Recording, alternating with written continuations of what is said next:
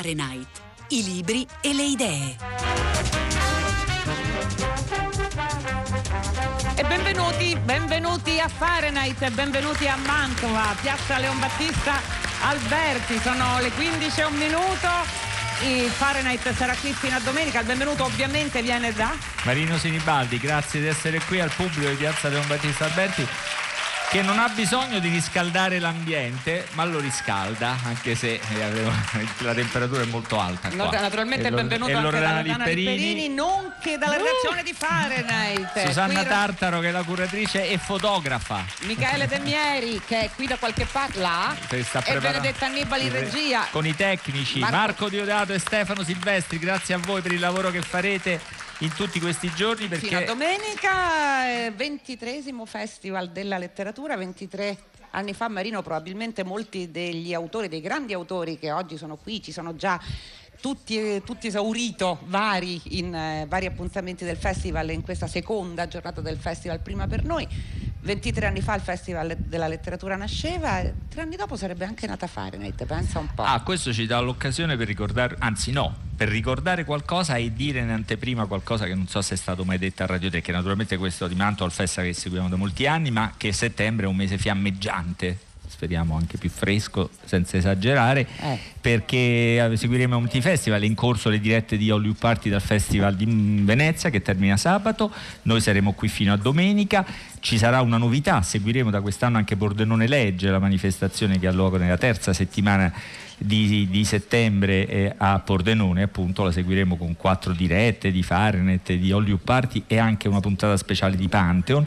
In mezzo ci sarà dal 13 al 15 settembre la festa di Radio 3 a Matera, la nonna edizione, quella diciamo definitiva di Materadio, che è la festa che ha in qualche modo accompagnato la incredibile candidatura di Matera a Capitale Europea della Cultura e dunque quest'anno racconterà un po' com'è cambiata la città Capitale Europea della Cultura. Insomma seguiremo i festival, seguiremo in tanti modi e seguiremo tanti altri festival, ma c'è una novità, faremo una festa tutta speciale che vi racconta Loredana Lipperini. Ah, per ora vi dico molto poco, vi dico solo la data, 27 settembre, che è la stessa data in cui vent'anni fa eh, nacque Fahrenheit, eh, ci saranno tante voci, ci saranno tanti ospiti e poi nel corso delle prossime settimane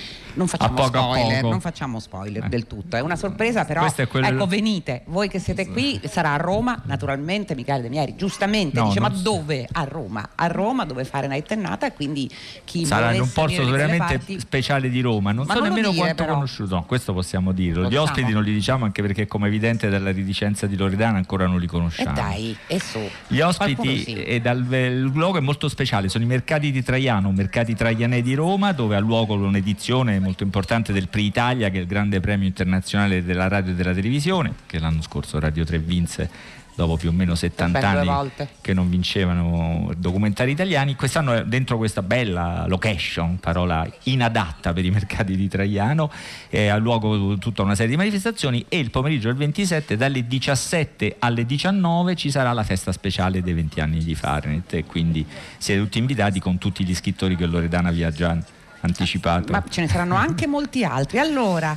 intanto noi Ce abbiamo... sono questi che sono qua, che dobbiamo ringraziare. Che salutiamo e ringraziamo. Un grande romanziere, un grande scrittore. Jeffrey Diver, Jeffrey Diver è con noi. Questa sera sarà con Carlo Lucarelli a raccontare il suo ultimo libro. Il suo ultimo libro si chiama Il gioco del mai, uscito per Rizzoli nella traduzione di Sandro Ristori. Con noi c'è Sebba Pezzani che tradurrà per noi le sue parole. È un grande saggista, Simon Shaman, grande saggista non so come definirlo, se la parola divulgatore non lo infastidisce e può essere grazie all'abilità di, di, Silvia Benazzi tradotta bene in inglese, non solo è un grande divulgatore, ma è il maestro di tutti i divulgatori. Qui ce n'è qualcuno in giro, tra poco li ascolteremo, che quando ha visto arrivare Simon Shama si è praticamente inginocchiato. Ha insegnato a raccontare molte cose attraverso mezzi molto diversi per esempio la televisione, ma ho scoperto stanotte anche i social network, è autore di libri come i due capitoli della storia degli ebrei, capitoli per modo di dire, perché sono due volumi di 800 pagine eh, ciascuno, ma autore di straordinari testi che per fortuna in Italia attraverso Rai 5 abbiamo imparato a conoscere, il potere dell'arte, la storia di, della, della, Gran Bretagna, il lavoro che ha fatto Questi sono i primi due ospiti straordinari secondo me di questa giornata. Cominciamo con Jeffrey. Cominciamo con Jeffrey anche perché ci permette, Jeffrey Diver, di affrontare alcuni degli argomenti che ritroverete nel corso di queste giornate perché sono stati a loro volta affrontati dagli autori che sono ospiti qui. Anzitutto diciamo una cosa, Jeffrey Deaver famosissimo per un suo personaggio, ma non solo per Lincoln Reimer, che è stato forse il suo personaggio più noto, un detective nato nel 1997 letterariamente, tetraplegico, e poi ce ne sono stati molti altri, c'è stata Catherine Dance, che è un'esperta di cinesica, ovvero di linguaggio del corpo. E infine c'è questo Coulter Show. Coulter Show è un personaggio particolare, un localizzatore di persone, di un tracker, così come viene chiamato, ma si muove in un mondo ed è qui quello che ci interessa perché qui si andrà a ripetere molte volte nel corso del festival, è un mondo che è a metà fra la realtà concreta e l'immaterialità, perché si muove nel mondo dei videogiochi.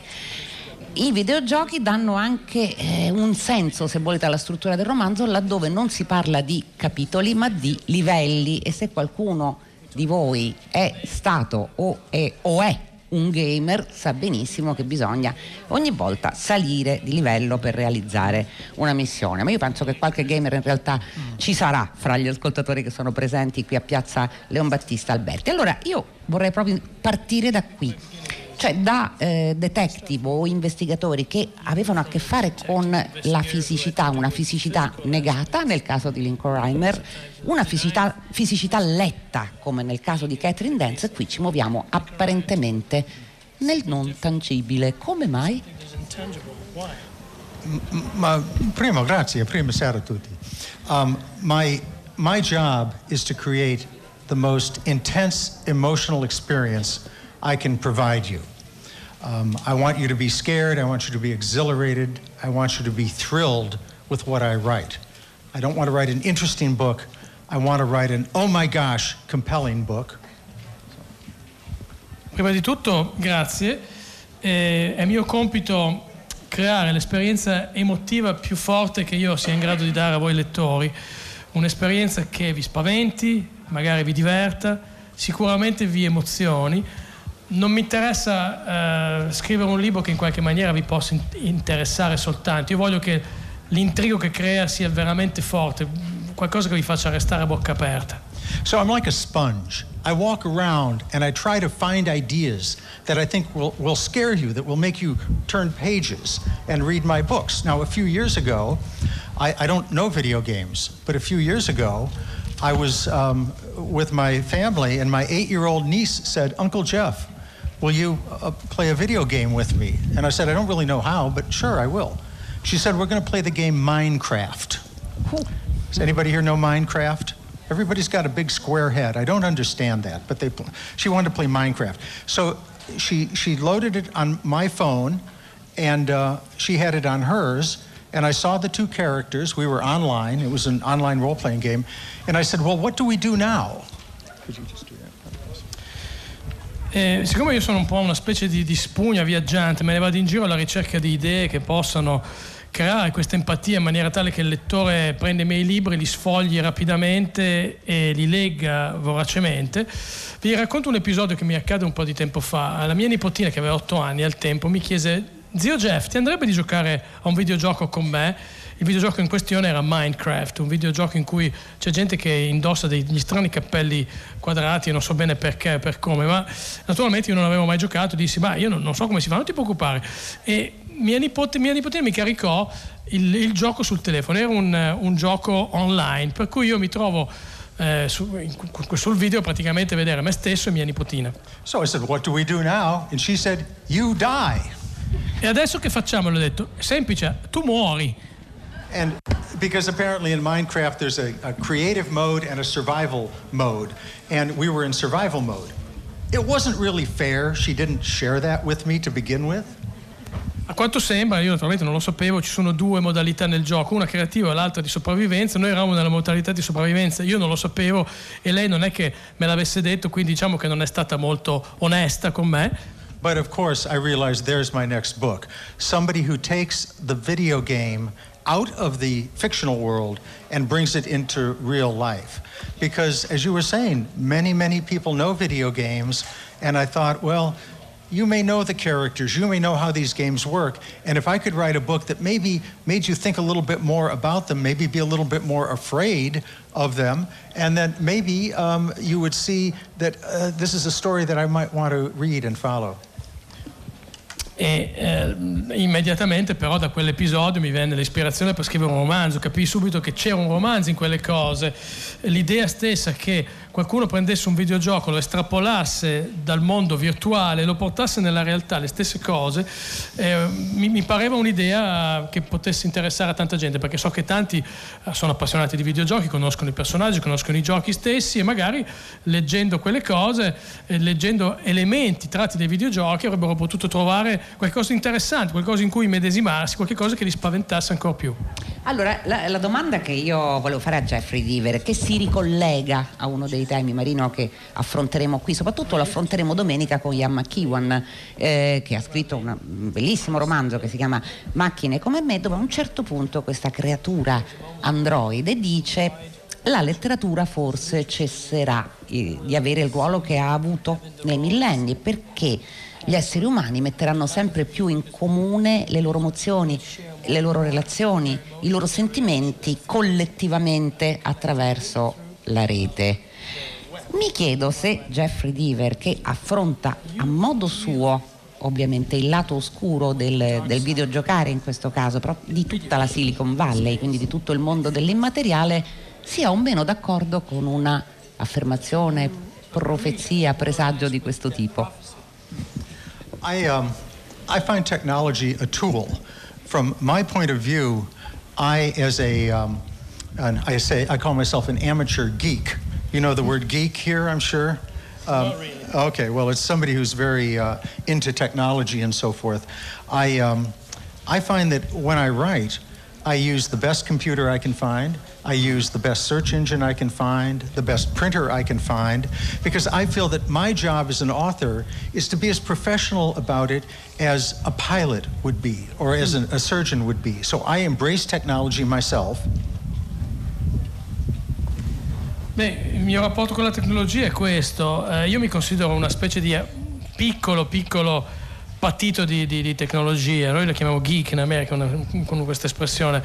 Ehm, ma la cosa che per me è importante nella tecnologia è che siccome io eh, voglio sempre il miglior computer, il miglior motore di ricerca, la miglior stampante, desidero questi, questi, questi strumenti perché la tecnologia per me è uno strumento vero e proprio e mi serve per essere professionale in quello che faccio nella scrittura, perché considero il mio un lavoro stesso piano, sullo stesso piano di quello di un pilota o eh, di un eh, chirurgo, per esempio, un medico chirurgo.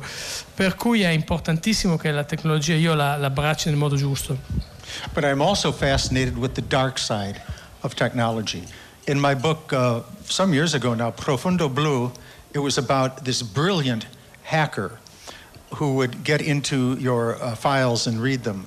My book, uh, La, La uh, Finestra Rota, about data mining and how we have no secrets anymore. The government, the insurance companies, our, our grocery stores own all of our data. They have that available. Um, and that is a source of, of uh, great concern that we need to be aware of Ovviamente c'è anche un aspetto oscuro del mondo, di quel mondo che a me intriga particolarmente. Diversi anni fa scrissi un libro intitolato Profondo Blu, il cui protagonista era questo hacker di grande capacità che riusciva a entrare nel computer delle persone e a leggere tutte le, le cose che avevano eh, salvato. Un libro successivo, La finestra rotta, parla di data mining, cioè del, della possibilità da parte di grandi organizzazioni, governi, eh, compagnie assicurative di eh, succhiare i dati personali delle persone di modo che praticamente noi non abbiamo più nulla che ci appartenga, ma tutto, diventa tutto di proprietà di questi grandi gruppi. Insomma, cose che comunque hanno creato in me una grande preoccupazione. On the other hand, there are some thinkers. We mentioned William Gibson, Sterling, some of the great writers, the, the literary writers in this genre, who have foreseen, and this is not far from, from reality, our immortality by uploading all of our data in here into a computer of some sort, that, that we will live forever, good and bad. We will live forever. Now, whether this will actually occur, I don't know. I'm not that much of a that much of a geek or a scientist to understand. But we've crossed over from uh, a, a, a, smartphone or a computer being simply a tool into being a you know a, like a philosophical creation that we have to be aware of. I think. Um, questa preoccupazione ovviamente eh, mi viene anche da um, alcuni autori che cito peraltro nei ringraziamenti del mio libro, come William Gibson, Sterling, autori di, di, di alta letteratura in qualche modo, che hanno pre- previsto eh, una sorta di immortalità dell'essere umano attraverso eh, i grandi computer che immagazzinano dati su di loro, per cui secondo questa previsione, che non so quanto sia fondata o meno, a un certo momento noi potremmo addirittura diventare immortali perché tutto quello che ci riguarda è stato salvato da qualche parte.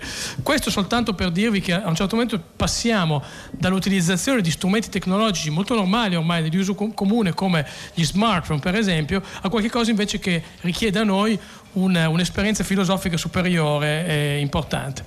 Allora sì, stiamo ascoltando con Simon Shama molto ammirati o spaventati, non so qual è il suo atteggiamento, però per... ammirato, spaventato, incuriosito. No, il, gli universi che Jeffrey Deaver descriveva, gli occhi di un... No, but it, it, it occurred to me this morning in the Palazzo del Te that Giulio Romano would have been the best video game designer ever. Adesso... Um, in fact, is better than most video game designers. And actually, each of the each of the camera, you know, the camera the, de Sala dei Cavalli and uh, Cupido e Psiche and obviously, you know, Sala dei Giganti are the zones of a video, you know, game actually. And um, uh, it, it, the thing about somewhere like Mantova, it's, uh, you know, it's a città meravigliosa in the sense of a place designed for wonder.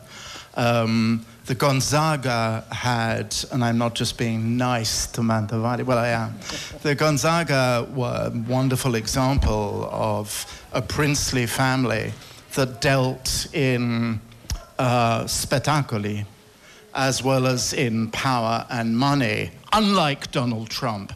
um, and uh, Vabbè, this extraordinary... Diciamo, okay. let, poi continuiamo. Poi, sì, sì. Denke, Geon, Going, No, Silvia traduce questa prima parte, anche se insomma le, le, la risposta del pubblico abbiamo almeno intuito il senso degli, delle, degli argomenti e degli apprezzamenti di Simon Shama. Certo, a proposito di videogame, questa mattina ho avuto la fortuna di recarmi a Palazzo Te a visitare la, la, la, mostra di Giulio Romano e credo che Giulio Romano sarebbe stato perfetto come personaggio di un videogame, anzi addirittura meglio di un uh, videogame. Ho avuto la fortuna di visitare le splendide sale di Palazzo Te, la sala dei, dei cavalli, la sala dei giganti, eh, la sala di psiche, di amore psiche e credo che queste siano tutte sale perfette come zone in cui ambientare dei, dei videogame. Però la cosa che mi ha affascina di più di Mantova è che sembra essere il posto ideale per stupirsi, per lasciarsi andare alla meraviglia e i Gonzaga, la famiglia così potente di Mantova, è un esempio eccellente della spettacolarità di questa città, del denaro, non nel senso in cui lo intende Trump ovviamente.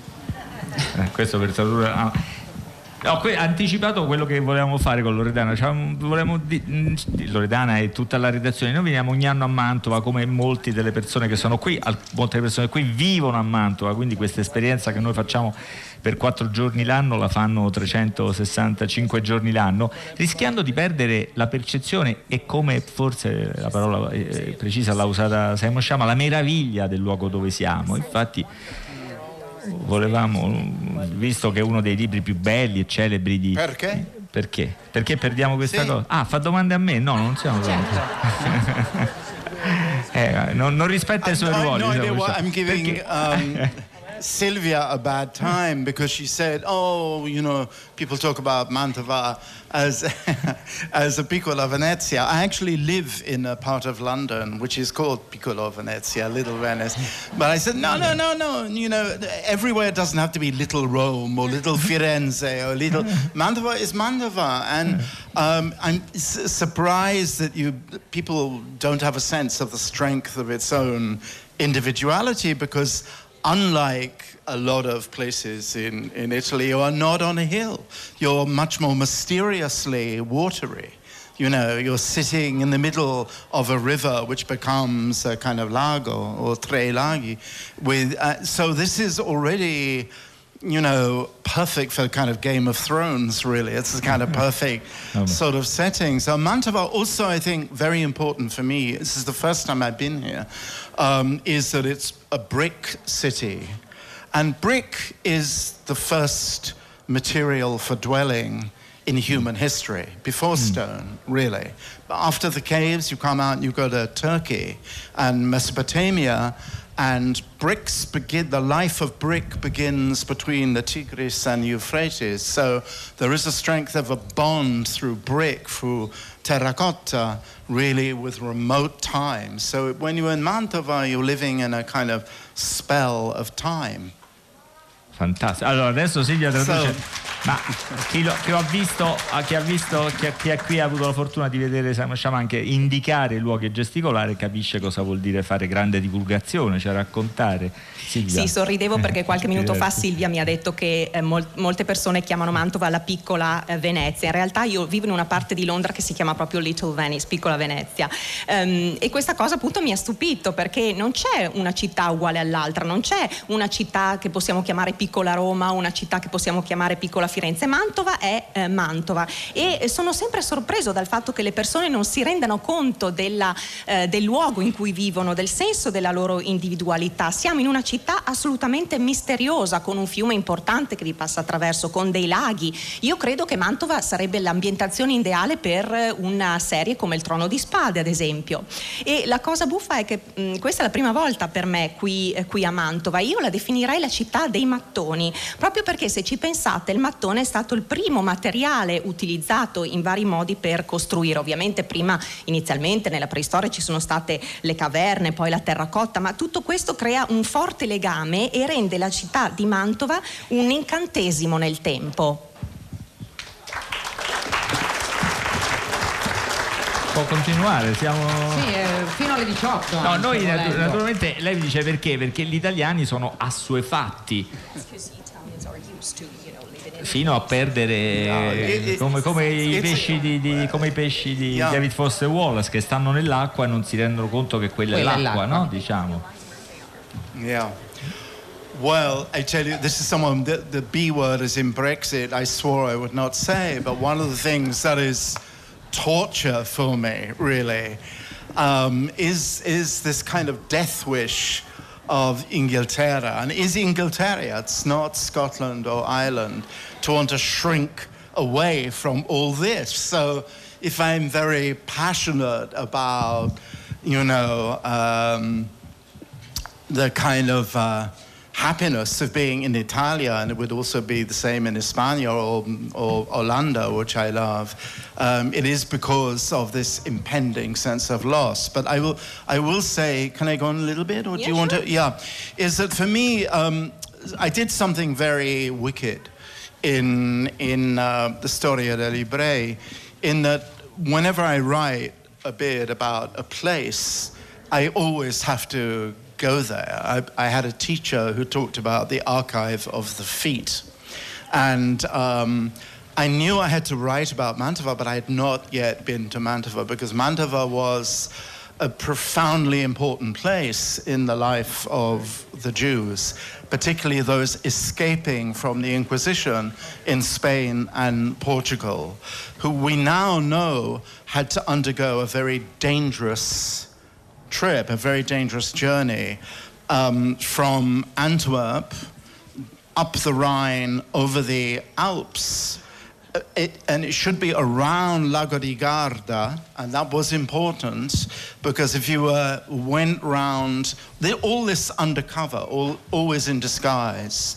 If you ended up in Lombardia, in the wrong place near Pavia, there was a, a, a particular police who would catch you, who were designed to catch escaping Jews and would torture you and put you, put you in prison until you gave them a lot of money and your life was ruined. If you took the correct route um, and you managed to get west, you would be going to Ferrara uh, or Mantova, forse Venezia, perhaps Venice, and Ancona. The idea was to come to safe places where still, because of the Este and the Gonzaga, the Roman Inquisition had not yet established its power. So for maybe two generations, Mantua had a big Jewish population, but it was a, a place where printing and music and safety, you know, could happen for Jews. So when I'm in Mantua, I feel the kind of ghosts of those generations very close. Basta. adesso, adesso Silvia traduce.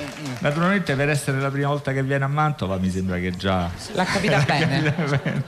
per noi che siamo qui da 20, 23 anni. Ovviamente mi ero, mi ero, ripromesso di non parlare della Brexit, ma è una cosa per me inevitabile perché è una sorta di, di tortura, non riesco a concepire il fatto che ci si voglia eh, allontanare da tutta un'altra serie di, eh, di paesi. E mh, appunto in Italia, vi dicevo, mh, nel mio libro si parla, si parla, di questo senso di perdita e si parla di molte delle destinazioni in cui gli ebrei si sono, si sono recati, ma eh, scrivendo questo libro ho fatto qualcosa di cattivo, passatemi il termine, perché di solito quando io scrivo voglio sempre andare di persona nelle città di cui parlo nei miei libri. E io all'epoca in cui ho steso il libro sapevo di dover scrivere di Mantova ma non, ancora, eh, non c'ero ancora stato. Però parlo appunto nel mio libro molto di Mantova di altre città parlo del viaggio pericoloso che molti ebrei spagnoli hanno dovuto affrontare quando hanno dovuto lasciare la Spagna per poi recarsi in Portogallo e per poi prendere altre strade.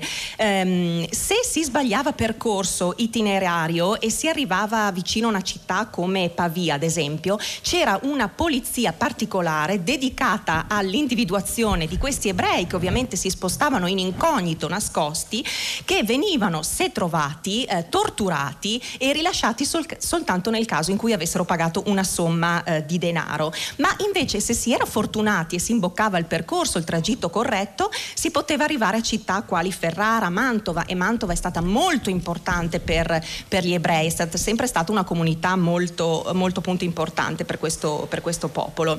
E um, quindi per almeno un paio di generazioni um, gli ebrei hanno potuto trovare dei luoghi sicuri dove hanno potuto esercitare le proprie professioni, dare sfogo alla loro, alla loro arte.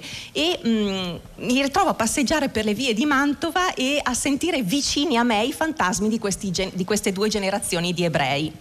Ecco, si stava riferendo perché nel disordine avventuroso e creativo di questa prima giornata in diretta da, da Mantova, da Festival del Terrore, si stava alla sua monumentale storia degli ebrei, questi che vi mostro sono i due volumi che Mondadori ha, eh, ha, ha pubblicato, eh, tradotti non so se tutti e due da, da, Giuliana Lupi, sarebbe un'impresa straordinaria, ma forse no, infatti. Massimo Parizzi e Giuliana Lupi, due traduttori, a questi volumi si riferiva ora Simon Shama che nella sua capacità di connettere, che è una delle principali abilità narrative ha mescolato eh, co- cose diverse. Prima di un'ultima domanda e di un saluto, però sentiamo Geoffrey Deaver che sì, qui io vorrei sentire Geoffrey Deaver un po', un po', riprendendo quello che diceva Simon Shama, il riferimento alla Brexit, un po' pensando anche a come finisce il libro, senza rivelare nulla, però si fa presagire che prima o poi il nuovo personaggio, il Coulter Show, si occuperà di crimini legati all'odio, ma altro non diciamo.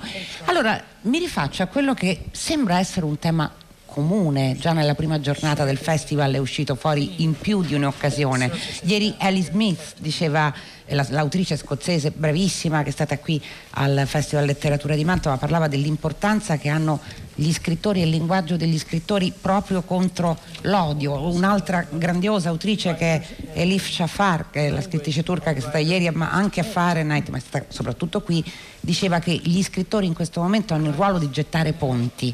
Allora mi sembra che molti autori in questo momento raccontino e sottolineino che il ruolo della letteratura sia anche quello di una, una sorta di militanza civile. Lei è d'accordo, Viver?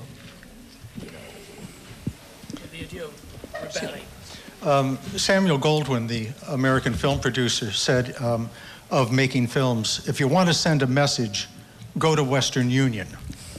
Um, meaning, of course, that it's not our job to proselytize. It's not our job to get up on a soapbox and hit you over the head because then what do you do? You, you turn away. Uh, it is, however, our job to inform our novels, and I would say crime novels as well as uh, Man Booker novels, with uh, themes that transcend the initial uh, core of this story. I write about crime, but my characters um, are in a world, as we all are, of broader issues that affect us all and affect people who are maybe like us and maybe not like us. Go ahead. And um, in America now, we mentioned Brexit, of course. We in America have a problem of our own in the White House. um, Mr. Trump, I'm speaking of now. I'm not a not a fan by any means, and I could spend the entire time discussing the problem, but the one I will touch on is what you have mentioned, what I do deal with in the book here, uh, and that is uh, divisiveness and racism. Um, America has a history of uh, slavery. It, it is uh, our fundamental problem, uh, and that is, it has not gone away. And I think we, as authors, as creators of films, as creators of music, as creators of the plastic arts, need to address that. And the sad thing is, I thought we were on a certain progression to, um, the, the problem will never be cured, but to ameliorate the divisiveness that we've seen. And sadly, in the country now, we see uh, it uh, accentuated. And in my small part, um, I want to take that theme on in this book so that you will get a, a bit of excitement, you'll get a bit of laughs. I enjoy humor as well. But you will also see that in uh, America, the book set in Silicon Valley, where there is uh, a, um, a huge disparity of wealth. There are multi million dollar mansions right next to trailer parks. Um, and that's all come about in you know relatively the, the, the, recent recent years. You'll also find in southern states as well as northern states uh, hate crimes, uh, swastikas painted on synagogues, a shooting in a synagogue in Philadelphia, horrific incident. Um, immigrants are being uh, targeted. Uh, people, some of the uh, the racists don't even know whom they're attacking. Uh, a, a, Sikh man was attacked because somebody thought he was um, was a Muslim. he was actually actually killed completely inexcusable to the extent that we can maybe enlighten someone and make them realize the problem that is, frankly, being propagated at high levels. We need to, um, we need to address that. Seba Pezzani ha diligentemente annotato. Samuel Goldman diceva, che è un produttore cinematografico, diceva che se vogliamo mandare un messaggio è bene andare all'ufficio postale. Eh, questo per dirvi che eh, il compito di chi si occupa di creatività, di arte, non è quello di mettersi su un pulpito e di fare la predica a nessuno, perché a forza di fare predicozzi poi la gente si stanca e va nella direzione opposta. Nostro compito però è, eh, nel mio caso, quello di scrittore, eh, inserire in un romanzo che scrivo elementi che sì, si sposino con la storia criminale di cui mi sto occupando, ma che trascendono in qualche modo il punto centrale della storia stessa. Ovviamente io scrivo romanzi noir, però un romanzo noir non può avere la stessa profondità se non interno, non contiene al suo interno elementi più profondi, elementi più eh, importanti di, di, di, di, spessore superiore che possono interessare tutti. Ci sono anche persone magari che non trovano grande intrigo in quel tipo di elemento, ma sono elementi della contemporaneità. E parlavi della Brexit, eh, parlavi della situazione che ci troviamo ad affrontare oggi, beh anche noi negli Stati Uniti non è che siamo messi benissimo, abbiamo qualche problema all'interno della Casa Bianca. Il eh, nostro presidente, quello che attualmente la occupa, Trump, non è sicuramente una delle figure che io preferisco, potrei andare avanti per ora a parlare di lui, però per limitarmi a quello di cui io scrivo, nella fattispecie questo mio ultimo romanzo, dirò semplicemente che in questo momento all'interno del nostro paese stiamo vivendo una situazione di grande divisione e di grande razzismo.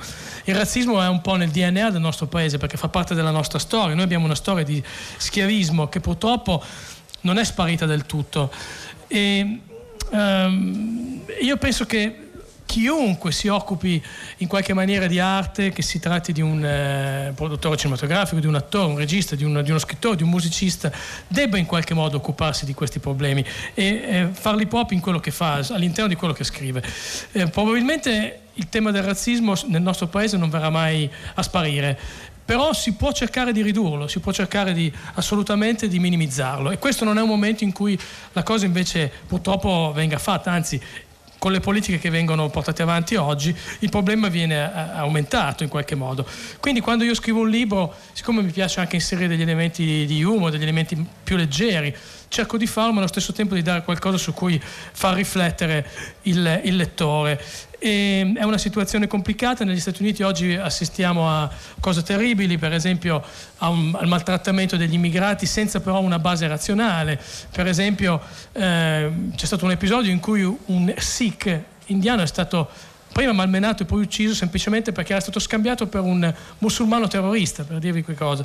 Oppure ci sono stati eh, momenti in cui qualcuno ha disegnato delle svastiche su una sinagoga, qualcuno ha sparato nelle sinagoghe, ci sono state sparatorie. Credo che fondamentalmente il tema del razzismo sia incurabile, ma dobbiamo fare comunque qualcosa per migliorarlo, soprattutto per illuminare i lettori, per trasmettere qualche sensazione positiva ai lettori, soprattutto informazione. Simon Shama, grazie Giaffrino.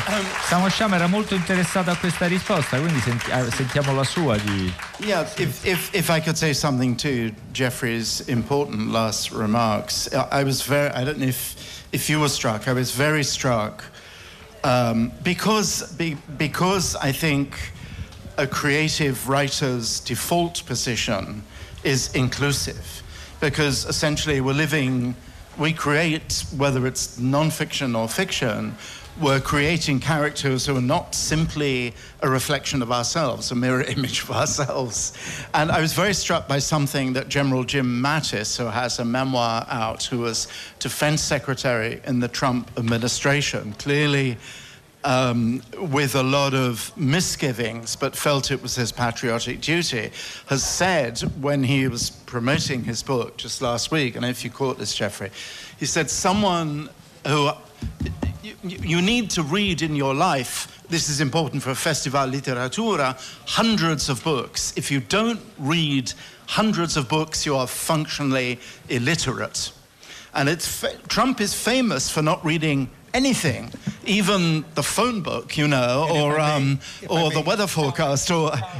He's very proud of it, exactly. So he's a kind of enemy of literature, and I'm, I'm, as we say in Britain, over egging a bit for Jeffrey. But I believe that in literature and poetry and philosophy and music and painting lies our redemption when artificial intelligence does all the business stuff and the productivity stuff that we thought we were doing. What will be left? What will be left is what Jeffrey and I are doing, and you, kind people, are celebrating. So I think that the d- default position of writing is naturally tolerant. You can write a book which is really strenuously designed to promote the idea that you should only live in a neighborhood of, of people who look like you, sound like you, pray like you, sing like you, cook like you. Um, but that is a kind of awkward and ultimately self destructive position for a writer to be in. And it is certainly not what Mantova in its glory days was about. Mantova did not have a ghetto until 1592, yeah. nearly a century after Venice. Allora, Sì, eh, dovremmo forse salutarli, sarebbe bello ascoltarli ancora. Sentiamo intanto Silvia sì, se posso, che traduce. Se posso aggiungere qualcosa in merito a quello che eh, Jeffrey ha appena detto. Eh, la sua risposta mi ha molto colpito perché io credo che la posizione di default, quindi quella automatica di uno scrittore eh, creativo, sia una posizione inclusiva, quindi che non esclude nessuno. Eh, noi creiamo che siano personaggi eh, reali o irreali, ehm, persone che non sono soltanto riflessi di noi stessi stessi, ma sono anche persone di altro tipo. Eh, mi viene in mente ad esempio il fatto che mh, sia essenziale che ognuno di noi legga più libri possibile, altrimenti se non ci acculturiamo rester- resteremo sempre degli letterati.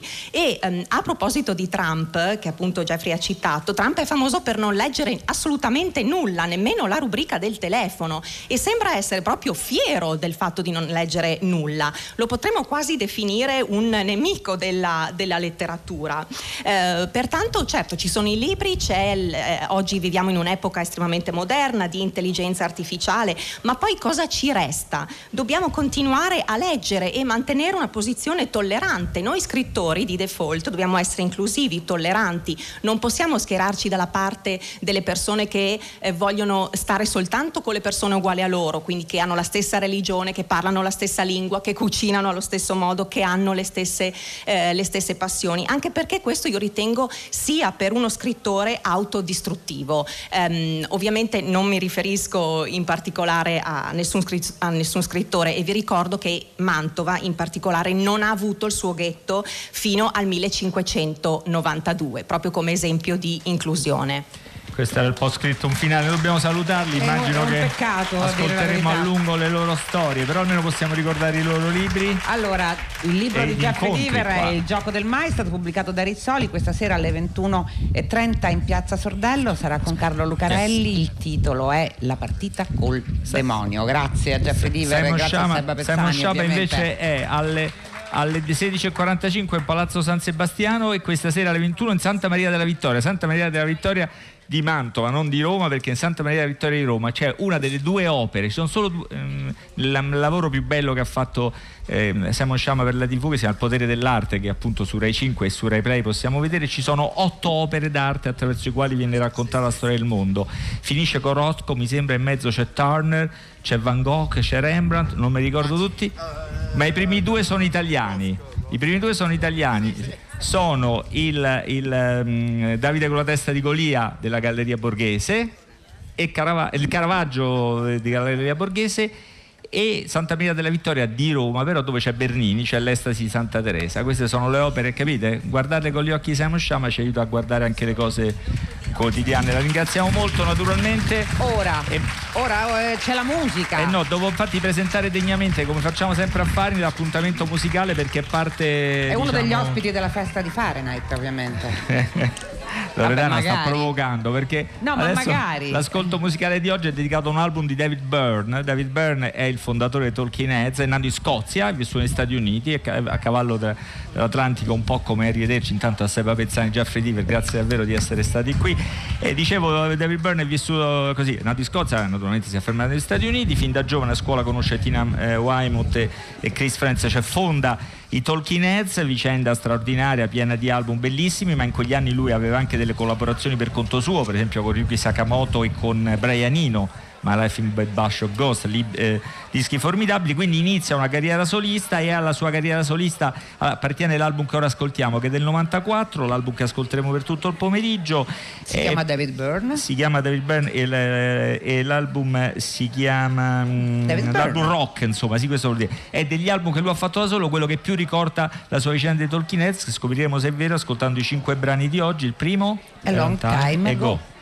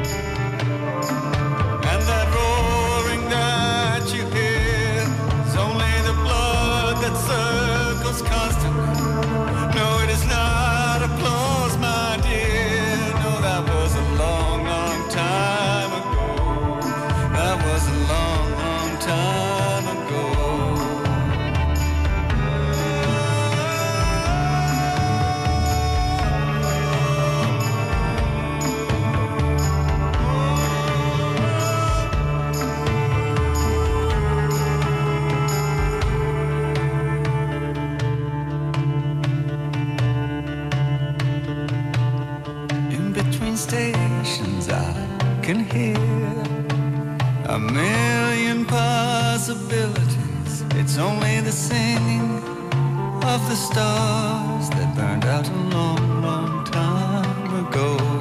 They burned out a long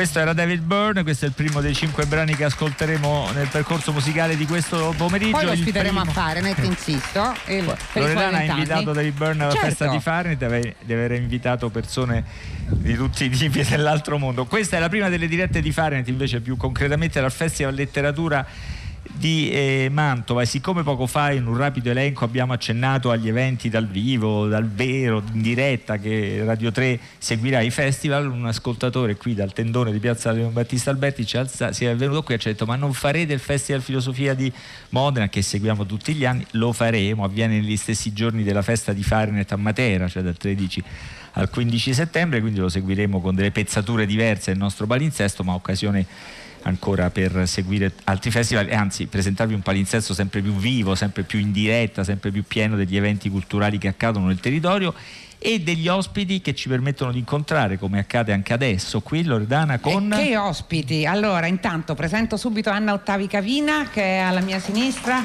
Anna Ottavi Cavina, Cavina che è professore merito di storia dell'arte all'Università di Bologna, ha fondato e diretto la Fondazione Federico Zeri, per Adelphi ha scritto un libro bellissimo di cui parleremo che si chiama Una panchina a Manhattan, laddove si va a interrogare, si pone la stessa domanda che ci siamo posti un po' noi sul mondo dei libri, come sono cambiate le cose in 23 anni, per esempio, tanti quanti ne ha il Festival Letteratura di Mantova, ma come sono cambiate nel mondo delle mostre d'arte. E alla mia destra c'è Alessandro Vanoli. Alessandro Vanoli è, la parola ha assunto Alessandro una certa nobiltà dopo la presenza qui di, di Simon Sciama, un divulgatore, credo che lui non si offenda di no, formazione. Anzi, io ne sono molto una, orgoglioso. Un una formazione accademica, un, medievi, un medievalista, un medievista, come dicono ora, ma è diventato insomma conosciuto perché ha cominciato a raccontare la storia, per esempio il Mediterraneo, un grande argomento di storia anche medievale, insomma, un argomento certo. classico degli studi storici. Eh, a cominciare a raccontarlo per esempio raccontandone gli oggetti, gli oggetti che hanno fatto il Mediterraneo, il titolo di un suo volume apparso alla terza e anche di una sorta di spettacolo, se la parola può essere, che, che, che porta in giro. Qui ha un sacco di incontri, anche a partire da libri molto diversi che, che pubblica, si occupa di oggetti di strade, quando guidavano le stelle, un viaggio sentimentale nel Mediterraneo attraverso i suoi percorsi, adesso anche di stagioni, ha scritto un libro sull'inverno, non so se è l'inizio di un piccolo ciclo Ah no, assolutamente, ah, certo. Va bene, immagino quando sono, si scrive dell'inverno poi sono obbligato resta... a finire la primavera in tempo perché esca primavera, quindi. Ah, va bene. E quindi ci siamo quasi. Allora, invece... no, se continua questo caldo può prendersi Aspetta Anzi, a dirlo. Chissà come saranno le stagioni col climate change. Forse Alessandro Nari doveva dire voglio scrivere libri in tempo prima che le stagioni scompaia. Faccio l'estate per ultima apposta. allora, a proposito invece di cambiamenti già avvenuti, eh, Anna Ottani Cavina ha raccontato attraverso una serie di percorsi, attraverso una serie di nomi, però soprattutto ha raccontato una stagione, una stagione di, di grandi eh, di avventure, di grandi mostre, siamo negli anni 70 e in quel momento le mostre quanto hanno cambiato? Questa è la domanda che si fa all'inizio, l'hanno cambiato il mondo dell'arte? Sono riuscite, che so, ad avvicinare al pubblico degli artisti che fino a quel momento non er- erano stati dimenticati? Sono riusciti ad avvicinare in assoluto il pubblico al mondo dell'arte? Una domanda a mi sembra lei non, non dà una risposta precisa a Nottani Cavina perché lei ha il microfono cioè, voilà. penso, cioè, intanto appunto racconto una stagione ma non c'è un timbro nostalgico penso che attraversiamo dei cambiamenti che sempre si sono attraversati adesso con un'accelerazione molto più forte quindi ehm, vista una certa distanza c'è stato un tempo in cui le grandi esposizioni d'arte che erano molto meno più rarefatte con dei tempi di gestazione molto più lunghi ehm, erano veramente qualcosa che non non si poteva assolutamente mancare, specialmente mh, questa possibilità di vedere insieme per intero 400 opere di Matisse al Metropolitan dall'inizio alla fine, cosa che nemmeno un artista mai nella sua vita aveva potuto vedere. E, ehm, queste, e questi sono stati momenti in cui proponendo dei, delle grandissime figure, dei protagonisti di sempre, da Vermeer a Velázquez, a, però eh, si sceglievano in fondo delle angolazioni che coincidevano con, uh, con, la ricerca. Uno dei miei riferimenti culturali della mia generazione è stato un grande eh, studioso americano, Robert Rosenblum, che insegnava... È quello della panchina. Che è quello della panchina, che non è quella di Woody Allen, ma è comunque sempre una panchina eh, in Washington Square, fuori dal building eh, de, dove lui insegnava e che appunto... Mh, indicava già allora questo modo molto informale, molto accessibile di questi grandi miti americani. Rosenblum era per me un libro, per la mia generazione è stato un libro, Transformation nella fine del Settecento e poi quando l'abbiamo cercato è diventato viceversa qualcosa con cui si condivideva tutto, perché questa panchina era il luogo dove finite le lezioni eh, lui continuava, eh, come forse ha fatto Umberto Eco in tutta la sua vita, devo dire con una generosità senza confini e senza limiti, con i suoi studenti. Umberto Eco ha vissuto a Bologna fino alle 2 alle 3 di notte,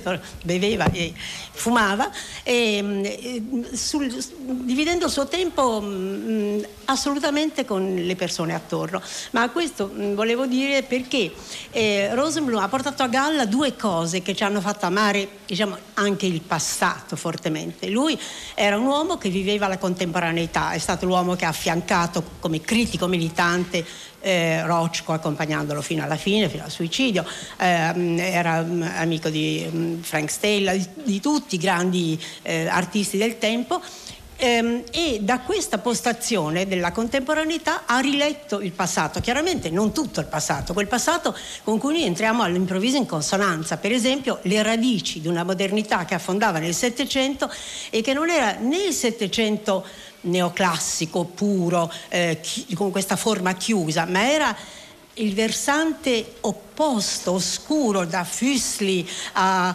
um, poi scendendo, e poi insieme e quindi diciamo questa tendenza verso l'astrazione che già è implicita in tutto eh, un mondo che ha delle radici molto antiche. E poi ancora altri due o tre elementi che hanno reso rigenerato la storia dell'arte, che ci hanno dato nuove ragioni per leggerla.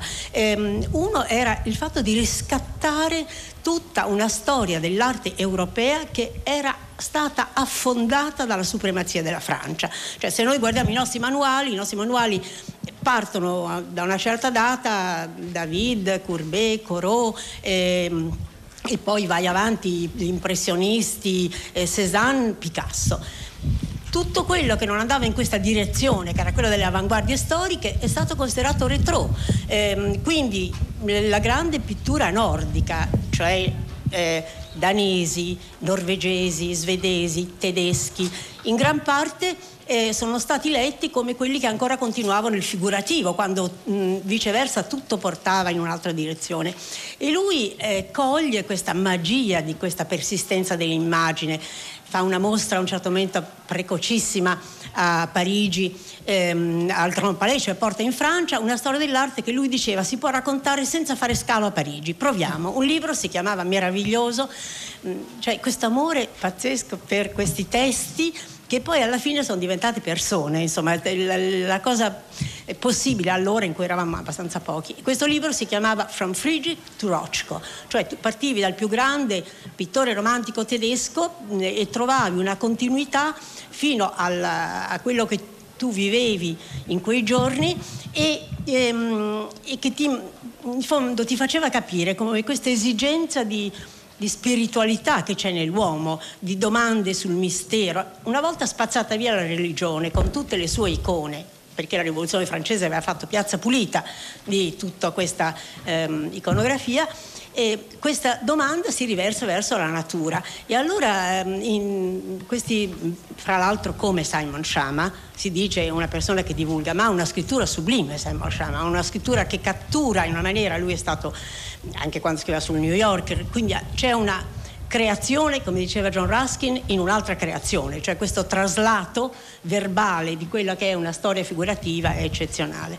E ehm, mi sono un momento persa. No, ma Ah, la ci siamo- anche ci- perché ci siamo persi tutti, ma è Ma è normale qui a. Mantova, nel senso che fa Tra parte. a Mantova torna tutto perché citava Friedrich, io pensavo appunto al famoso, al famoso viandante, in questo caso guardate com'è, eh, ne parleremo poi nella seconda parte del programma, questo è un graphic novel bellissimo di Nora Krug che è Heimat e, e appunto la copertina rilegge banner, un- esattamente un quadro celebre quadro di un viandante su una- un pano- che è anche di- contenuto qui. Allora, io però volevo fare ancora una domanda a Anna Ottani Cavina perché eh, il discorso che lei faceva, da cui è partita, è un discorso affascinante. C'è una questione che riguarda le mostre che eh, diciamo torna ancora oggi molto spesso, come lei sa ovviamente meglio di me, ogni tanto ci si chiede ma le grandi mostre sono importanti, non sono importanti, sono un di più, sono una spettacolarizzazione. Allora io le faccio solo una domanda partendo dal suo capitolo che riguarda proprio Vermeer e riguarda quella meraviglia assoluta che è la fanciulla con il cappello rosso, una piccola tavoletta di legno di pochissimi tra l'altro centimetri di ba- 18 centimetri di base che un tempo eh, era solo sul pianoforte del ministro del tesoro americano e che noi abbiamo potuto vedere in una mostra meravigliosa alle scuderie del Quirinale a Roma un po' di tempo fa.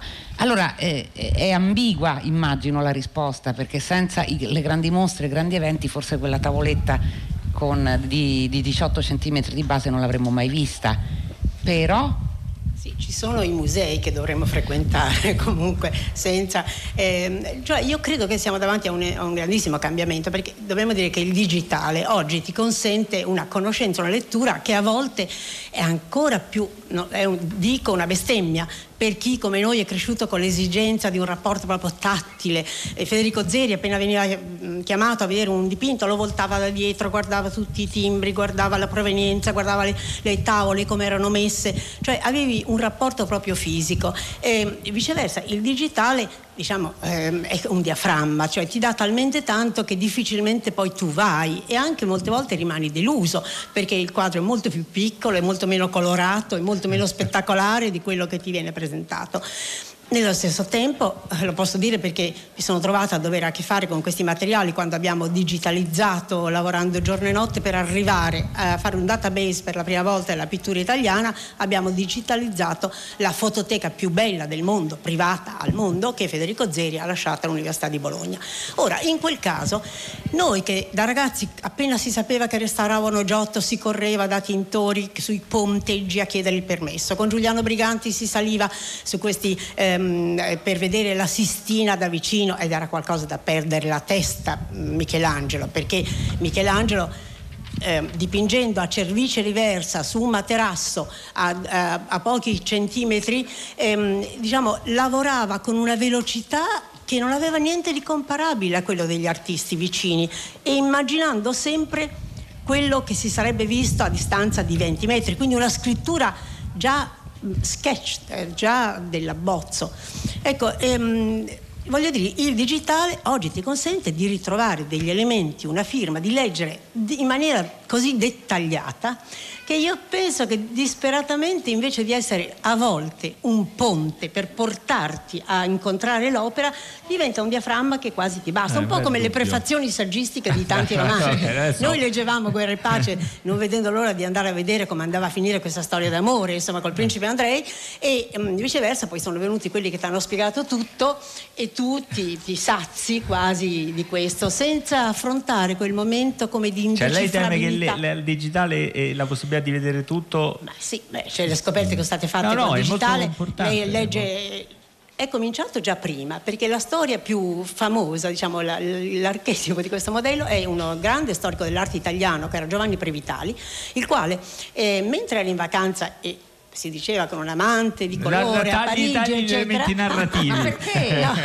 No, no, è a Parigi, quindi diciamo lontano da tutto, si accorge per la prima volta che i pulpiti di San Lorenzo e di Donatello hanno, che sono qualcosa di strepitoso perché sono del 1466 e sono non finiti molto prima di Michelangelo, cioè non si può immaginare che un'opera pubblica potesse essere consegnata a uno stadio così appena segnato. Lui si accorge che sotto è scritto AD, 16 giugno mi pare che sia, 1466. Ora, quando uno scultore firma, vuol dire che lui Finito. considera l'opera finita e fa la grande scoperta su quello che è il precedente grandioso di Michelangelo e tutti malignavano e dicevano ma mica era lì a Firenze dove era a Parigi su una fotografia a Linari che già allora ti dava un dettaglio quindi c'è anche mol- Vabbè, molte cose positive diciamo in questa esperienza.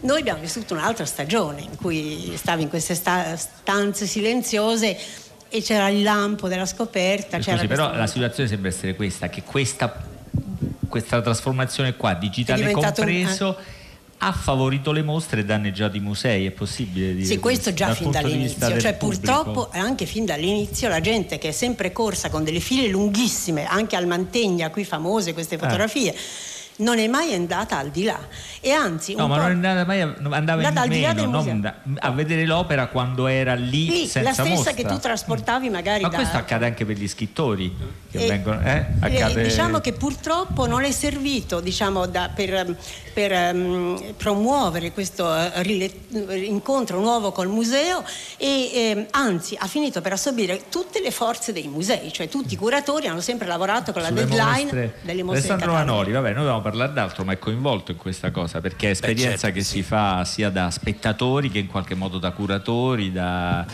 operatori, da divulgatori. Ecco, la parola divulgatore possiamo usarla, contiene Ah. l'elemento vulgo che eh, spesso fa- infastidisce i, suoi colle- i tuoi colleghi. No, Chiamo no, tuo eh, perché lui è un collaboratore di Radio 3 Esatto, in maniera che poi, che poi- in maniera che poi eh, chiariremo meglio. No, mi piace questa- questo accento che viene posto, è molto da Radio 3, la prudenza Quale? dell'usare una parola come divulgatore, perché in realtà in accademia divulgatore è una parolaccia. Perché normalmente è quella cosa che fai in fine di carriera, quando ti puoi permettere il lusso di lasciare un attimo discosti le tue attività Invece principali. Manoli, lo diciamo, i presenti non, Non- ne dubitano, è ab- abbastanza giovane. Allora, io il No, 18, no, voglio sette- il 18 settembre faccio 50 anni, la Eh, butto lì nel caso in cui qualcuno voglia festeggiare con me. E al di là de- dell'aspetto anagrafico, eh, no, io credo che la questione, poi parlo dopo Simon Shama, quindi per carità, guardate, io ho scoperto la divulgazione quando ero negli Stati Uniti leggendo per la prima volta lui. Devo ammettere che fu una vera e propria rivelazione, perché non era un problema di alleggerire il testo, potevi mantenere la stessa profondità giocando su registri culturali e letterari diversi. Era questo l'aspetto rilevante ed è questo credo che sia l'aspetto rilevante su cui forse vale la pena di puntare, o almeno io mi dico punterò o continuerò a puntare, e cioè non tanto un problema di leggerezza, dicevo, quanto un problema di forma diversa. Ecco, secondo me l'aspetto importante è quello, che è una cosa molto diffusa per la verità nel mondo anglofono, in generale, per tutta una serie di motivi accademici, extraaccademici, eccetera. Qui da noi un po' meno, per la verità, eh, per tanti altri motivi. Credo che giocare sull'aspetto chiamiamolo della divulgazione, ma chiamiamolo soprattutto anche letterario, sull'aspetto cioè della possibilità di costruire dei sistemi narrativi diversi che possano anche avvicinarsi al pubblico. Prima dicevi la parola spettacolo, con la stessa prudenza. Io faccio anche teatro e mi sembra una cosa tutto sommato utile indipendentemente dal pubblico, a me, perché ti obbliga a riflettere sulle tue conoscenze in un modo nuovo, in un modo diverso e auspicabilmente in un modo interessante naturalmente. Poi la ricerca è un'altra cosa ed è fondamentale e la profondità come diceva Anno Tani Cavina adesso, è fondamentale, cioè quella che obiettivamente si rischia di perdere con i mezzi digitali. Un panopticon come quello che ti offre internet, che ti fa vedere tutto contemporaneamente, ti toglie profondità, non c'è niente da fare. E questo rende la cosa molto problematica. Come faccio a raccontarvi che la ricerca è difficile se in realtà quell'impressione di realtà è tale da farti pensare che la stai possedendo, invece non possiedi un accidente. E questo è un problema che va al di là dell'aspetto della divulgazione o della ricerca, è quel problema molto più generale che tocca la politica, che tocca tantissime cose, cioè quello che ci fa pensare di essere colti avendo guardato qualcosa. No, no, funziona in maniera molto diversa. Devi sudarla. Qui il divulgatore diventa spietato. Eh beh sì, eh, bisogna divulgare anche la spietatezza, diamine. Dobbiamo salutarli. Eh beh, io sono con molto una cosa velocissima, io volevo chiedere a Anna Ottani Cavina, perché a questo punto io riflettevo su quello che dicevate, sul cambiamento, sul digitale, sulle cose che forse perderemo. Una cosa forse la perderemo sicuramente, è quello che si chiama pentimento. In- c'è un capitolo di una panchina a Manhattan che è dedicata proprio al pentimento, che non è proprio la cosa che immaginate voi. C'è tra l'altro un bellissimo romanzo di Lillian Hellman che si chiamava proprio Pentimento, da cui è stato tratto un film altrettanto bello, lontano nel tempo, Giulia con Jane Fonda e Vanessa Redgrave. Il pentimento è quando un pittore cambia Sì, è idea. una parola che usa Vasari, cioè una parola che troviamo nella storiografia, che indica il momento eh, che precede la soluzione finale. Cioè, tu, non so, ci sono dei disegni, degli studi di Annibale Carracci con una circe tricefala, oppure dei nudi con tre gambe, cioè tutte le possibilità che sono in campo prima di arrivare alla scelta liberatoria finale. E quindi, ma poi ci sono anche quel famoso filmato in cui si vede Matisse che sembra che mh, senza, senza grandi dubbi insomma proceda poi visto al ralenti si vede quante volte eh, al bivio tra una soluzione e l'altra tra le mille opzioni lui va. Quindi ehm, il pentimento è, è un pochino la traccia che forse ehm, penso anche nella, nella scrittura stiamo perdendo con il digitale Beh, Ma però le questo- possiamo leggere, i pentimenti pittorici li scopriamo col digitale, con le cosa- spettrografie, con le Certo, radiografie, no. altrimenti non li Ma vedremo. per noi hanno un significato enorme Sì, perché di fronte a un dipinto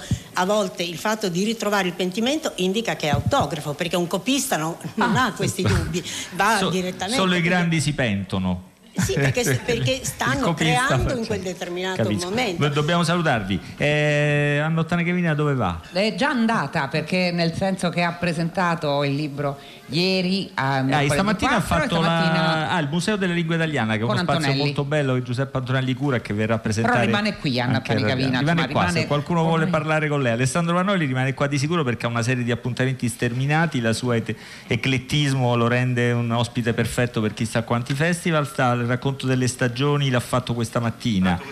Poi stasera fa il Re dell'Atlantico all'Aula Magna dell'Università. No, non lo faccio, io lo presento, è un Lo- autore Vabbè, lo presenti e quello lo fai. Poi dopo le strade della storia del mondo domani a Tenda Sordello e poi va anche lui a trovare Giuseppe Antonelli al museo.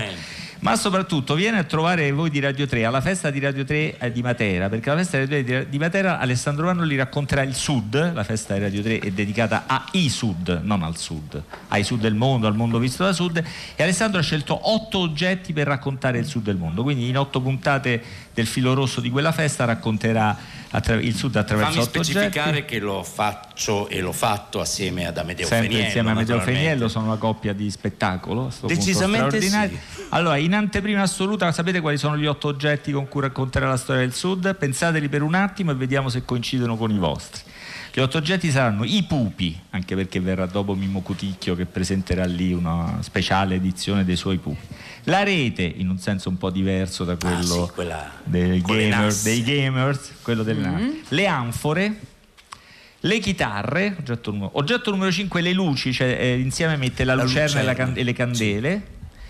Oggetto numero 6, la bussola. Oggetto numero 7, il corallo. E infine, un oggetto saluta- di saluto, le valigie. Le valigie. il sud del mondo verranno raccontati attraverso questi oggetti a Matera. Chi viene lì alla eh, Piazza San Francesco e alla- alla- all'auditorium del, del Conservatorio li vedrà dal vivo, ma tutti voi potrete naturalmente ascoltarli e attraverso Radio 3 in streaming e in diretta sulla radio. Allora, io torno all'ospite della festa di Fahrenheit del 27 settembre, David Byrne, naturalmente non ci sarà solo lui, ci sarà un Tutti i. Tolkienese si ricostruiranno Ma certo, anche. Beatles quasi, insomma, quello che, che ne rimane, ma, ma non è solo qui la sorpresa della festa di Fahrenheit, però Anzi, ora... queste sono le sorprese minori. Ma certo, eh, poi vedremo, vedremo.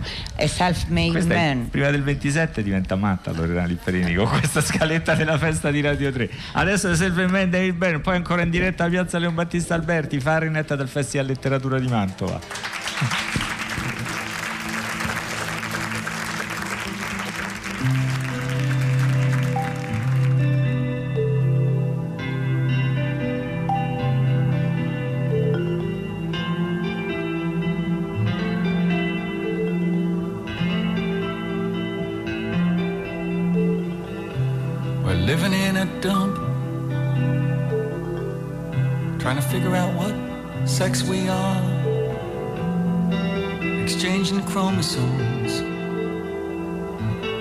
Bargain for a better future. Well, I'll trade you my potential mental illness for your bad teeth. How about trading your sexy body for a full head of hair? Well, we can't predict the future, but we're trying to do the best that we can. My cards are on the table.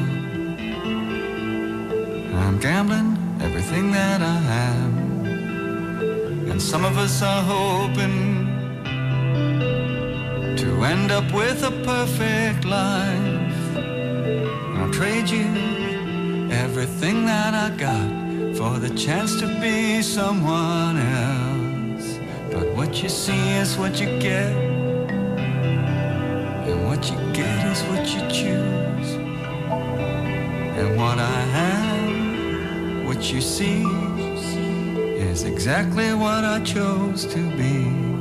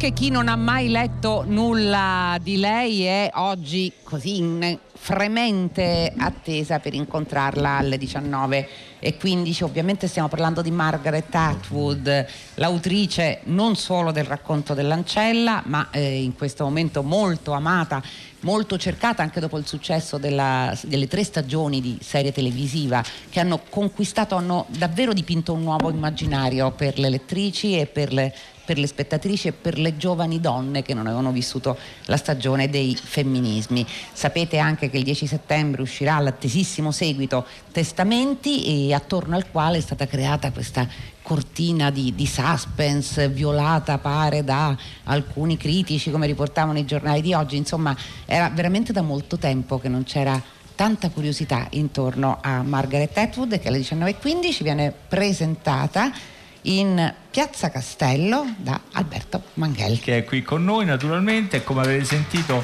Loredana Lipperini ha usato eh, rigorosamente il femminile per definire il pubblico di, di Margaret Atwood, lettrici come, com'è? Lettrici, Lettrici, spettatrici. Eh, e quindi suscita una certa attenzione, non sempre non proprio benevola in certi casi, il fatto che a presentare Margaret Atwood qui a Mantova sarà invece un uomo, cioè Alberto Manghel. Questo cosa vuol dire? Che strappiamo Io non posso fare altro. che presentarla o che essere Eh, uomo. essere un uomo. Eh, questo non lo so perché il gender insegna che qualcosa della nostra appartenenza possiamo persino sceglierla e Ma sicuramente questo è importante secondo lei? che cosa? Che sia un uomo o Ah, una guardi. Perché... No, secondo me è importante se ci permette di fare io e lei, facendo finta che Loredana eh, non ci guarda sicuramente, No, non, la, non la vedo ma starà ascolta. guardando con una certa severità, perché un uomo deve leggere un libro, il racconto lanciale di Margaret che sia chiaro, un capolavoro, un capolavoro assoluto, ma un capolavoro femminista, non è nemmeno un capolavoro del fantasy o della distopia, è un'utopia negativa, probabilmente sì. Forse non a caso è uscito nell'85, c'è l'anno dopo, eh, uscito nell'85, pensate che libro, che, che preveggenza, quindi, eh, che, quindi uscì dopo, l'- dopo l'84 orwelliano. Secondo me è un quasi- segno, eh, questo vento quasi- che sta soffiando e porta una- via fogli, non voglio quasi dire una, quasi, quasi una premonizione, insomma un, li- un libro straordinario, un libro- che però è un libro insomma, in cui c'è una, una chiarissima oppressione femminile scientificamente organizzata da una società maschile, maschilista, macista, un po' fascista. Un libro scritto nell'85, c'era ancora la guerra fredda, Margaret Atwood ragionava dentro un mondo totalmente diverso da quello di oggi, ma immaginava delle cose. Ecco, perché un maschio deve leggere questo libro? Per un- perché un maschio deve... Perché noi maschi dobbiamo parlare di questo libro? Io non credo che i lettori si dividano per il sesso. Eh, un pubblico è creato da un libro indeterminatamente e anche il lettore è così creatore che per esempio un ragazzo gay può leggere Romeo e Giulietta come Romeo e Romeo. Dunque c'è questa invenzione eh, dove il lettore si proietta in la opera e non credo che eh, qualcuno scrive solo per le donne o per, gli uomini.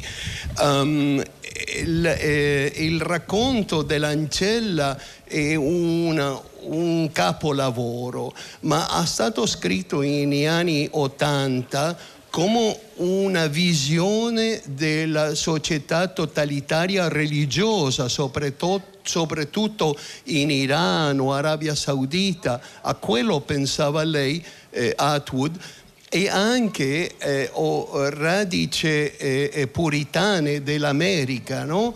dove si condannava non solo alle donne adultere, ma a tutta trasgressione. Come diciamo nella lettera scarlatta Eh di sì, Autor, eh che è sì. forse un antecedente. E, o e quello. E dunque, ma i lettori oggi hanno eh, tradotti la- la- l'opera eh, alla circostanza eh, eh, contemporanea è qualcosa che i lettori fanno da spesso quando prendono per esempio il, il, eh, Fahrenheit 451 di Bradbury e lo vedono come un racconto soprattutto a censura. Non credo che sia scritto per le donne o per gli uomini, Mm, eh, credo che si lega come un allegato contro il totalitarismo che sia degli anni 80 o sia quello, questo populismo di oggi in America e in Italia.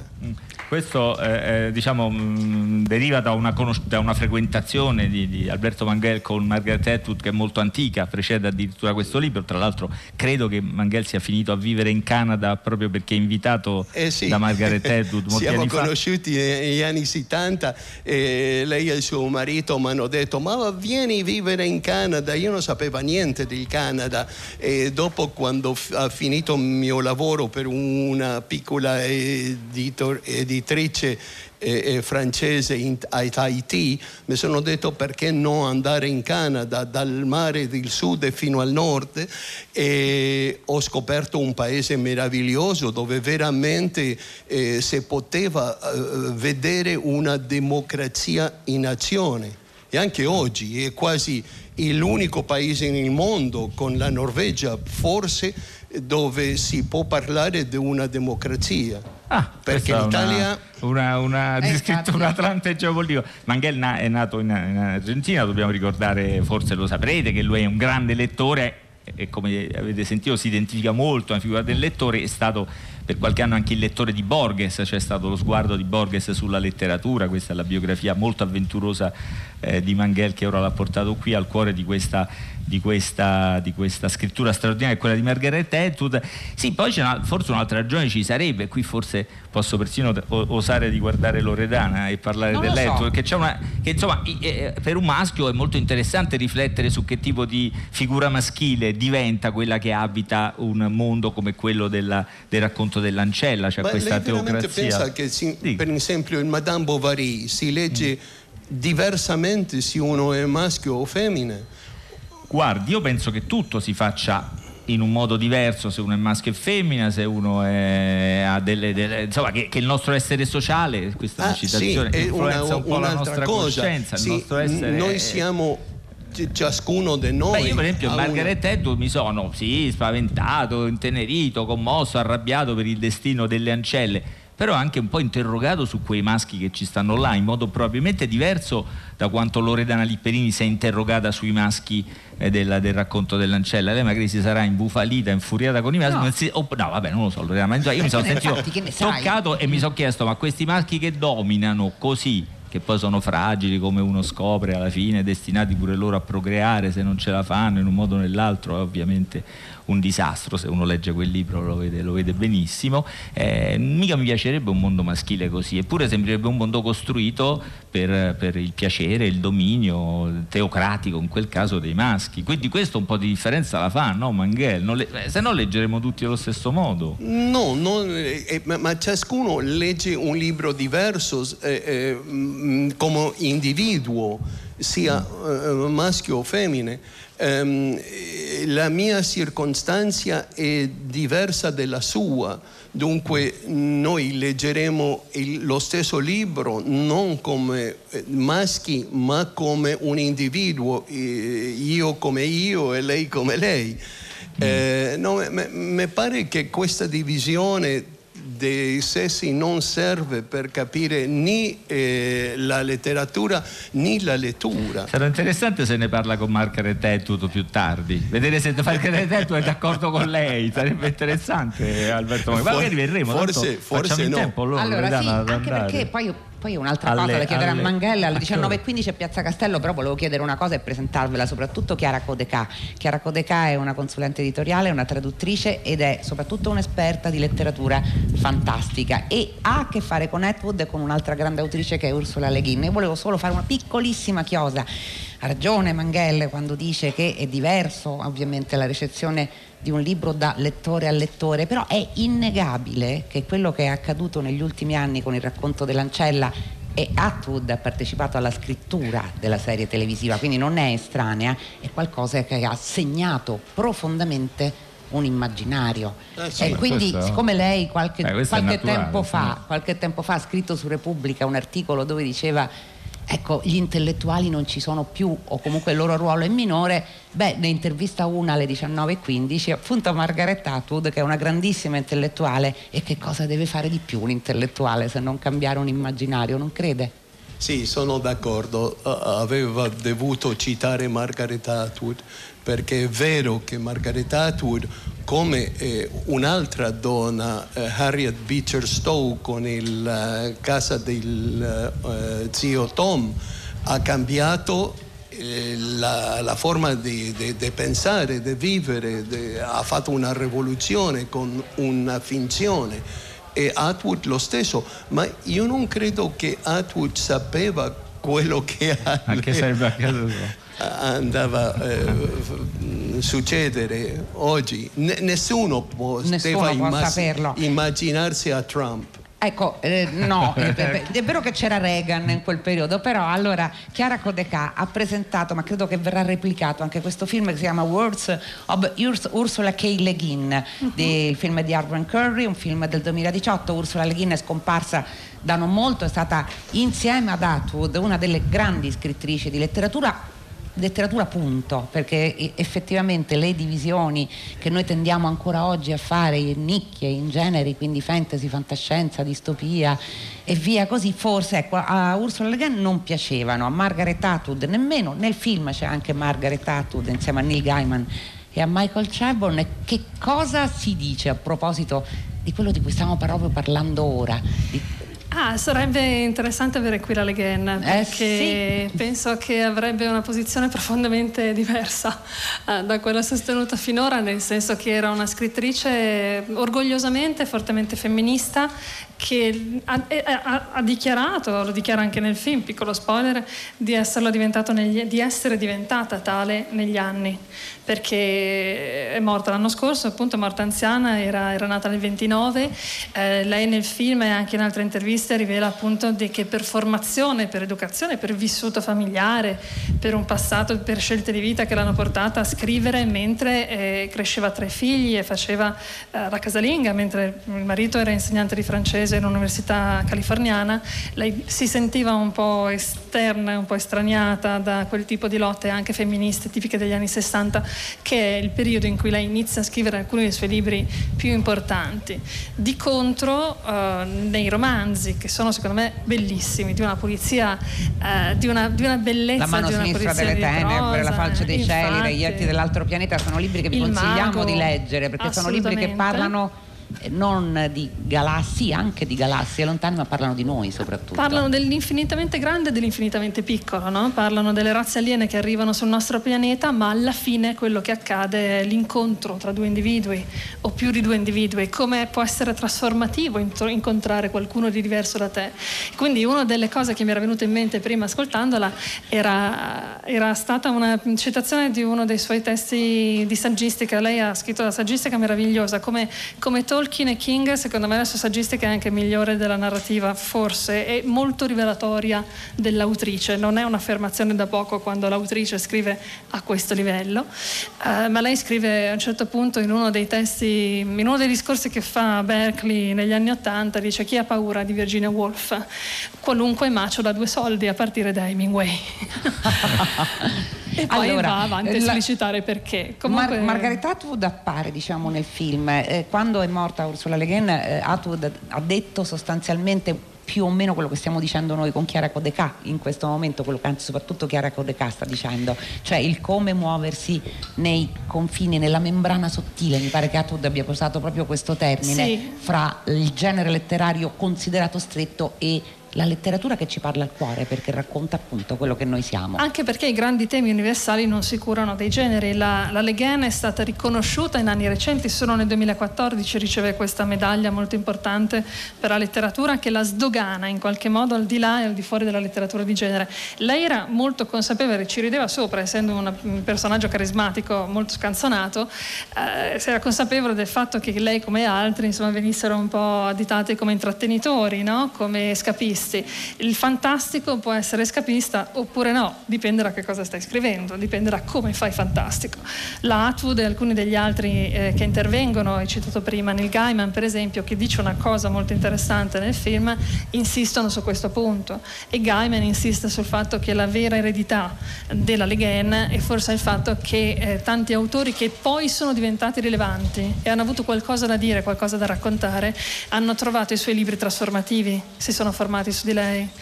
E lei, che era figlia di questo Kroeber, che era uno dei più grandi antropologi americani, uno di quelli a cui vengono intitolate le università e le borse di studio, ha sempre avuto un po' l'occhio dell'osservatore alieno su di noi, no? mentre ci muoviamo per il mondo, e lo rivolgeva con altrettanta schiettezza su di sé. Sono, eh, sono contenta che questo film sia uscito. È un Lo vedremo dove, Chiara Codecà? Guarda, io ho visto che questo format era il primo di una serie di film eh, che vengono proposti qui a Mantova, dovrebbe girare anche al di là di Mantova. Ammetto che non so quali saranno le Lo prossime terremo tappe. d'occhio, chiederemo ai nostri amici di Hollywood Party e lo terremo d'occhio. Sicuramente loro ne sanno più di me. È stata una Eh, bella beh, no, visione, è stato interessante vedere come, come veniva scoperta da chi non la conosceva già, grazie a questo film. Grazie C'è Chiara deve fuggire. Un'ultima domanda perché ma senta Mangel, ma ci sono appunto evidente che dal, dal frammento di discussione che abbiamo ospitato intorno al libro di Margaret Atwood, in particolare il romanzo Ancella, ci sono questi libri, lei è un grande lettore, ha scritto delle magnifiche vire con i libri dell'ultimo suo volume, ci sono questi libri particolari che non è solo una questione di qualità, no? che hanno questo effetto appunto di cambiare un immaginario, di più o meno volontariamente e, e intenzionalmente incontrare le discussioni del proprio tempo? Quando accade? Come accade? Accade solo in epoca moderna? È legato solo alla società di massa, ai mezzi di comunicazione di massa? No, o è sempre accaduto ai libri di poter è, avere è un questo? misterio perché è- è non dipende dall'autore. L'autore evidentemente vuoi che il suo libro sia rivoluzionario, letto da tutti, cambia le cose e non succede. Succede da volte, ma non si sa perché. Quando eh, l'Eneida definisce eh, quello che è l'imperio romano, è un po' la volontà di Virgilio, ma non... Ah, di Augusto soprattutto. Eh, eh, ha soprattutto di Augusto la commedia di Dante, ma ci sono altre opere, diciamo la, la cabana del, del zio Tom, eh, che è, è scritto non come grande letteratura, ma succede che cambia le cose. Parlando di Ursula Le Guin, c'è un racconto che per me dovrebbe cambiare tutto in tutte le società del mondo. Cioè leggere questo racconto? Leggere questo racconto, è un racconto brevissimo che si chiama Quelli che vanno via di Omelas. È un racconto Codecal che ricon- l'ho che riconosciuto. racconta, racconta una piccola città, Omelas, dove tutti sono felici, tutti sono felici, la vita è buonissima, solo che una volta all'anno tutta la gente deve andare a vedere in il piano basso della la, la- la town hall e un- una piccola stanza dove un ragazzo piccolo, nudo, eh, mm, in, eh, ha afferrato una, una, eh, un- Caviglia? una caviglia, sì, che chiede ma perché mi fanno questo? Perché devo soffrire così? E la gente non risponde, lo guarda e dopo guardarlo continua la vita. Lei lo ha tradotto No, beh, possibilmente. Non, non l'ho tradotto io in italiano, non so Ah. se non l'ho tradotto io in italiano, ha però spa- sì, ci ha Omelas spa- è uno di quei racconti Ci ha in cui spaventato solo questo rapido riassunto. Guarda, Cioè- molto velocemente l'idea, la domanda di partenza è cosa succede? Cosa succederebbe se sapessi che la tua felicità e quella di tutti quelli che ti circondano dipende dalla sofferenza di un unico Di individuo? persona. Chiarissimo, E direi. questa è la società in la quale viviamo adesso, qui in Italia, in Stati Uniti, in Argentina, in tutto il mondo. Depen- nostra felicità dipende dalla so- soffrenza degli altri. Allora ci Eh, sono autri- autori, domanda- ma se posso, autrici che l'hanno intuito molto tempo prima. E Ursula Legenda da una parte e Bellissimo dall'altra. questo riferimento di Manghella al racconto, lo leggeremo finita Mantua, non vogliamo turbare queste giornate di lavoro. Li 19:15, salutiamo dove vanno? Piazza 19.15 Piazza Castello, con Margaret Atwood. E Chiara Codeca, secondo me sarà a Piazza Castello ad ascoltare Margaret Atwood Assolutamente naturalmente. Prima dove va? Prima vado all'incontro con Meg Wolitzer e poi domani avrò occasione di incontrare altri autori, di presentarli insieme a dei ragazzi che hanno partecipato a dei concorsi per incontrare Tony Sandoval, Lorenzo Ghetti e altri Allora, tra- protagonisti del festival. Grazie, tra Grazie, poco sarà grazie. qui. C'è già Patrizia Valduca? Sì, è già. Verrà subito dopo questo passaggio musicale nelle mani, suoni, anche le mani, perché in questo album David Byrne suona praticamente tutti gli strumenti.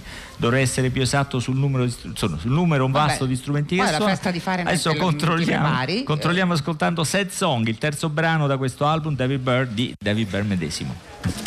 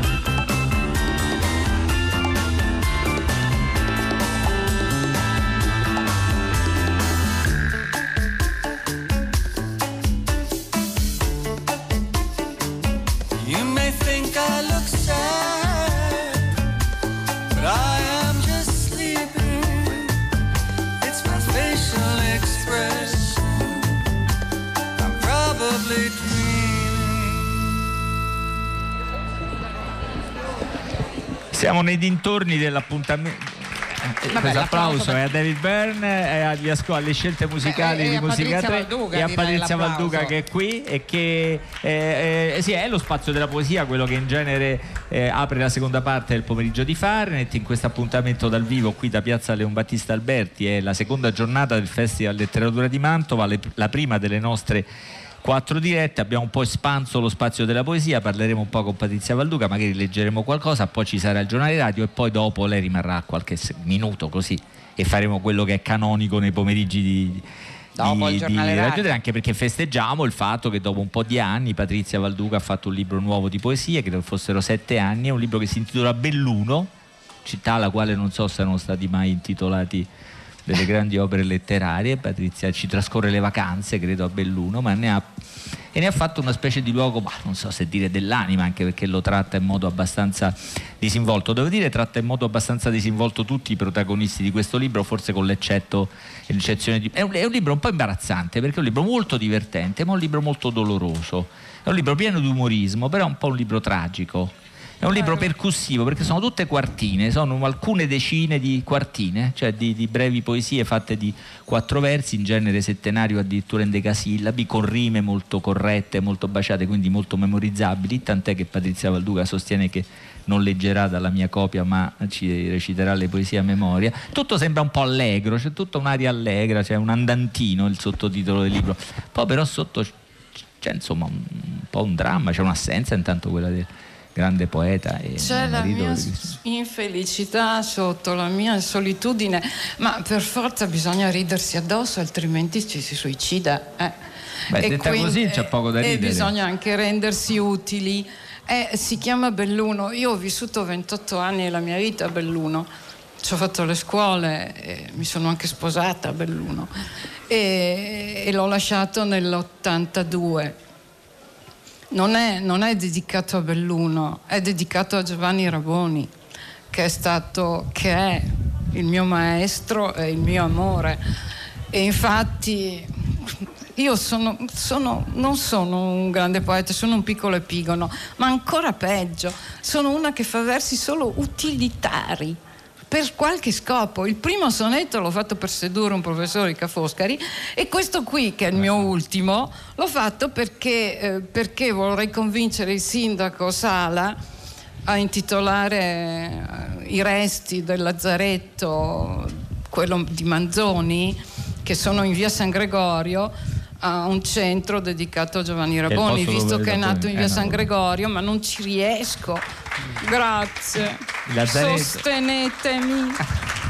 Perché non ci riesce eh, Patrizia Valduca? Non ci riesco perché purtroppo lì, in quelle cinque celle e mezzo, si sono installati da, da 30 anni dei religiosi, sono degli ortodossi romeni e pare che, che mandare via dei religiosi non- non- non sia bello. non sia semplice. Ma Eh, mandateli da un'altra parte, anche perché la loro chiesa non è nelle celle, prima era nelle celle, adesso la chiesa è un prefabbricato nuovo con le cupole rosse, tutto coperto di fiori finti, ve li immaginate, vicino a degli archi quattrocenteschi dove passava San Carlo Borromeo, mi viene da piangere.